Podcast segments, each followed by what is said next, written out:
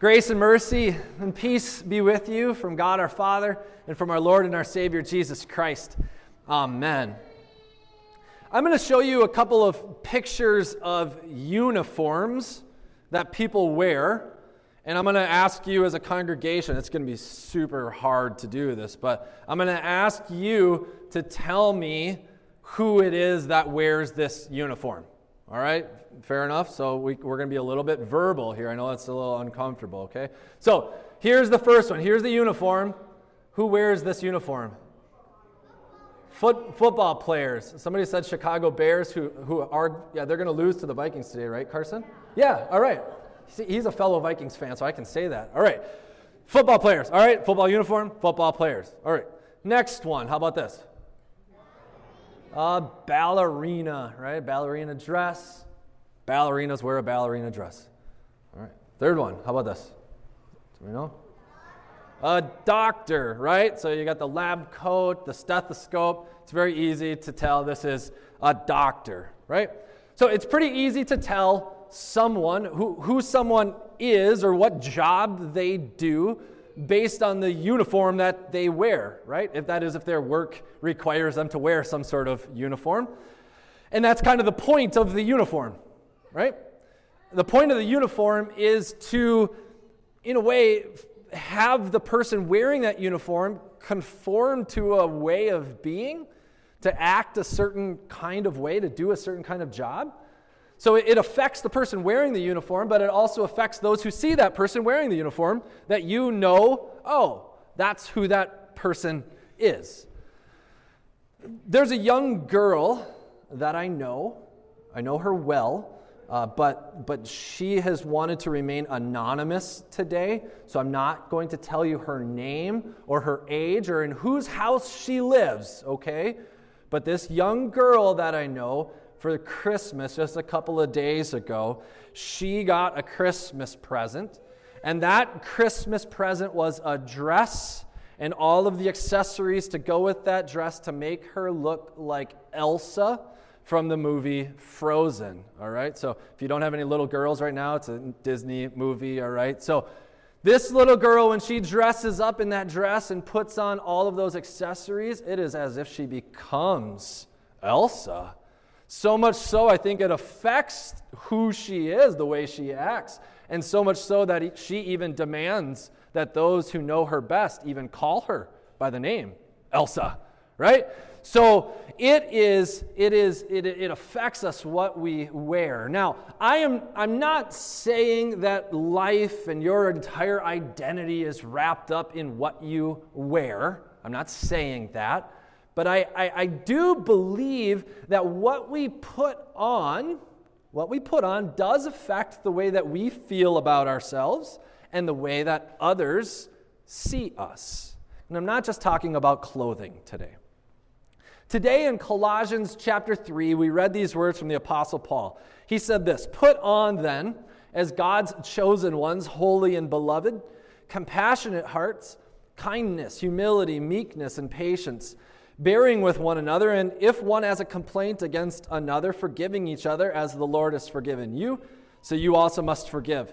And above all these, put on love, which binds everything together in perfect harmony. So Paul is saying, put on these characteristics. Let me show you these characteristics in a list form. We'll put them up on the screen. Here they, here they are compassionate hearts, kindness, humility, meekness, patience, the ability to bear with others, forgiveness, and love. Whose characteristics are these? Who, who are these things describing? This is not a random list of characteristics. Someone actually perfected these characteristics, and they are the characteristics of Jesus, right? This is not a random list of qualities, the ideal characteristics of a human. These are characteristics of Christ Himself. Jesus Christ embodied these things, He perfected these things.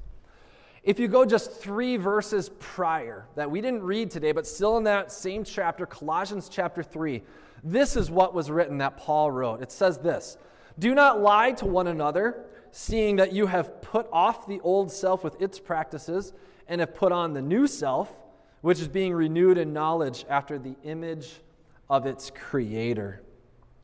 Paul is saying here, he's, he's saying, if, when you become a Christian, when you become a follower of Christ, put off the old self and all of the sinful practices that go with that old self and put on the new self. Put on your new self. And your new self, this life in Christ, it has new characteristics, different ones than your old sinful life. And that new life, it takes on that final phrase up on the screen, it takes on the image of its creator. It takes on the image of its creator. That new life has the image of God. You know, if you think about it, what is Paul encouraging us to do here? You could say he's encouraging us to live out and put into practice the Christmas story. Because what did God do at Christmas? God, who is almighty and eternal and with, without form, he came and took on flesh. God put on flesh. And what did he do when he put on flesh? He put on your sin upon himself. He wore your sin and he bore your sin. He who knew no sin became sin for us so that we might become the righteousness of God. And so when Christ takes on our flesh, when he takes on our sin, he says to us, now put on Christ. Put on Christ. This is the image that we have in our verbiage, uh, in our vision statement at Saints Peter and Paul. And our vision statement is this it's plain and simple three words. We are alive in Christ. It's, it's kind of it's an identity statement of who we are here who we believe that, that God has made us to be people who are dead in our sins and trespasses in which we once walked, but God, who is rich in mercy, came to us and made us alive together with Christ. This is our identity. And that middle word, in, is just as important as alive and, and Christ in bringing this whole thing together. The word in, we are alive where? In Christ alive in Christ. The scriptures say if anyone is in Christ, he is a new creation. The old has gone, the new has come. Paul tells us that in holy baptism, we are united with Jesus Christ in his death and in his resurrection. So, what Paul is encouraging us to do is to wear Jesus Christ, to put on Christ, to wear him, to be alive in him as he is alive. Did you know, in a way, this is why I wear this alb? That's what this white robe is called. It's called an alb. Uh, I don't wear this because I think it is the cool and coolest and hippest thing around. That it's just it's an upcoming trend. If if any of you want to know, I, I do know a place that you can get one. So no, that's not why I wear it, and I don't wear it to confuse children and make them think that I am Jesus, although that, that seems to happen every once in a while. Why do, why do, why do pastors wear these, these robes, these albs? In all honesty, it, it's for two reasons. It's like a uniform, right? So I wear it, one, to remind me that my role in this place is to be a mouthpiece of Christ, not to speak my own words to you, but to speak the very words of Jesus Christ to you. And therefore, it doesn't only affect me, but it should also affect you. That when you look to me, you're not distracted by me or by my lack of fashion sense or the clothing that, that I choose to wear, but that when you look to me, as, when I serve as pastor, that you would know that I stand here to proclaim Christ to you right? It covers over me, it covers me up. It's so that Christ can shine. What we put on then affects us. It affects us. What we put on affects us, and it affects the way that others see us. Let's take a look at this list again from Colossians 3. Let me read these things again compassionate hearts, kindness, humility, meekness, patience, bearing with others, forgiveness and love. Are these admirable characteristics for a person to have in this world? I think most people, Christian or not, if they looked at this list, they would say, Those are good, admirable human characteristics to have, right? But it doesn't seem that if we live according to these things in the world, that that's how you get ahead. It seems as though in the world, to get ahead, to, to get out ahead of people, you're not supposed to operate this way. Instead, you're supposed to put yourself out there, be first, be aggressive, be bold.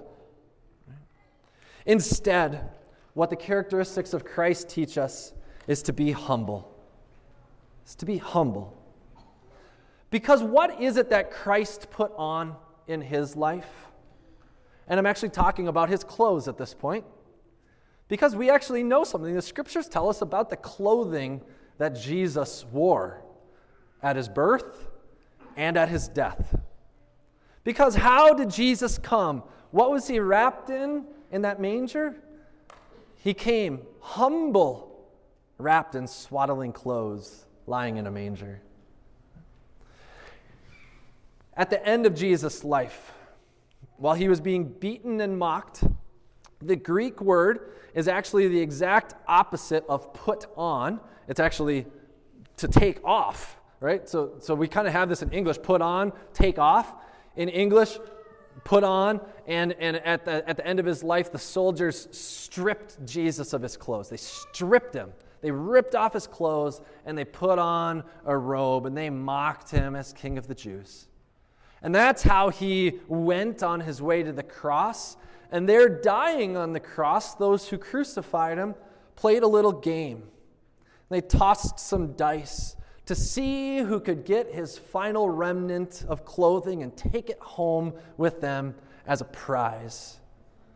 I cannot think of a more humiliating way to die.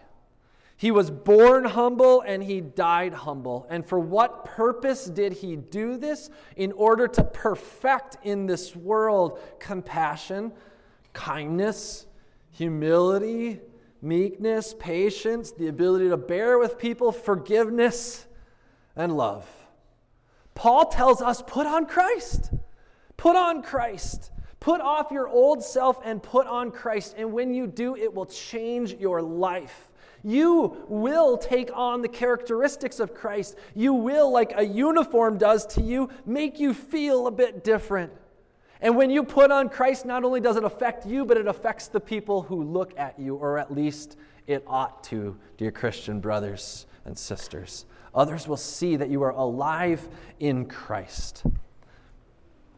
Now, here's the deal as much as you might desire to do this, as much as you might want it to put on Christ and to live according to his characteristics, you cannot do it on your own.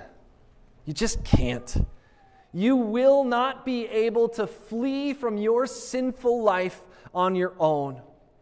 But we thank God that we are children of God. Because what is it that children need from their father? They need their father to dress them right? I have three children. My youngest one, Phoebe, she can't yet dress herself. She can't. She's learning the words, though. She, she knows shoes, pants, shirt. She even knows where to go get the things from her dresser. She knows these things. She knows the words. She desires to put them on, but she does not have the capability to do that. So, as a patient and kind father who desires my child to be clothed, I clothe my child. And so it is with our God. We desire the change. We want it. We can even say, Yes, this is what I want, but we are incapable of doing it ourselves. And so our God is patient and kind and merciful to us. And He says, once again, on a daily basis, Here it is. Here is Christ. Put Him on. And some days we may willingly lay there and let Him put Christ on us, and some days we may kick and scream and thrash and make Him work a little bit harder. But our God is gracious to us, and He is patient and He is kind, and He says to you once again, Here is Christ for you. Here is Christ for you. I've come for you to bear your sin and to be your Savior. Put on Christ. Put on Christ. Here is the new life in Him. In Jesus' name, Amen.